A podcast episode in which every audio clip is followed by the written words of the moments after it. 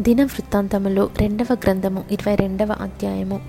అరబీయులతో కూడా దండు విడియు చోటికి వచ్చిన వారు పెద్దవారినందరినీ చంపిరి గనుక ఎరుషలేము కాపురస్తులు అతని కడగొట్టు కుమారుడైన అహజ్యాను అతనికి బదులుగా రాజును చేసిరి.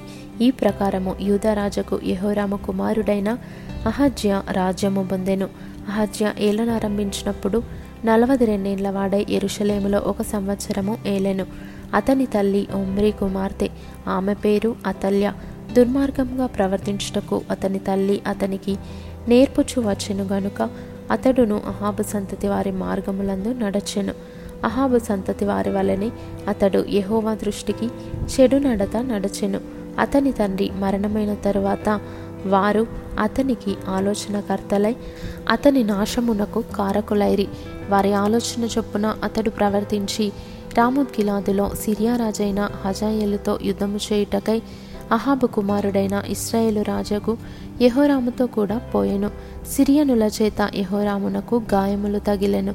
సిరియా రాజైన హజాయేలుతో తాను రామాలో చేసిన యుద్ధమునందు తనకు తగిలిన గాయములను బాగు చేసుకొనుటకై అతడు యజ్రయేలునకు మరలి వచ్చెను అహాబు కుమారుడైన యహోరాము రోగి అయ్యున్నాడని విని యూదారాజైన యహోరాము కుమారుడగు అహజ్య అతని దర్శించుటకై యజ్రయేలునకు పోయెను.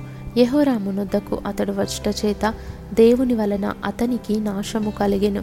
ఎట్లనగా అతడు వచ్చినప్పుడు అహాబు సంతతి వారిని నిర్మూలము చేయుటకై యహోవా అభిషేకించిన నింషి కుమారుడైన యహు మీదికి అతడు యహోరాముతో కూడా పోగా యహు అహాబు సంతతి వారి మీద తీర్పు తీర్చుటకై వచ్చినప్పుడు అతడు యూదావారి అధిపతులను అహజ్యాకు పరిచారకులుగానున్న అహజ్య సహోదరుల కుమారులను చూచి వారిని హతము చేసెను. అతడు అహజ్యాను వెదకెను. అతడు షోమ్రోనులో దాగి ఉండగా వారు అతన్ని పట్టుకొని యహునుద్దకు తీసుకొని వచ్చిరి. వారు అతన్ని చంపిన తరువాత ఇతడు యహోవాను హృదయపూర్వకంగా వెదకిన యహోషాపాతు కుమారుడు గదా అనుకొని అతని పాతిపెట్టిరి కాగా రాజ్యమేలుటకు అహజ్య ఇంటివారు ఇకనెవరునూ లేకపోయిరి.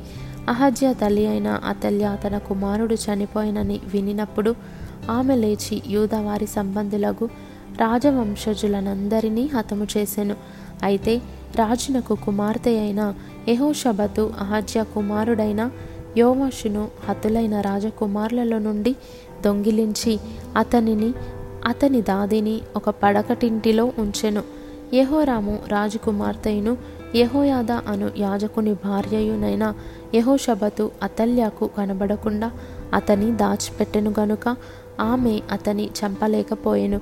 ఈ యహోషబతు అహజ్యాకు సహోదరి. ఆరు సంవత్సరములు అతడు వారితో కూడా దేవుని మందిరంలో దాచబడి ఉండెను.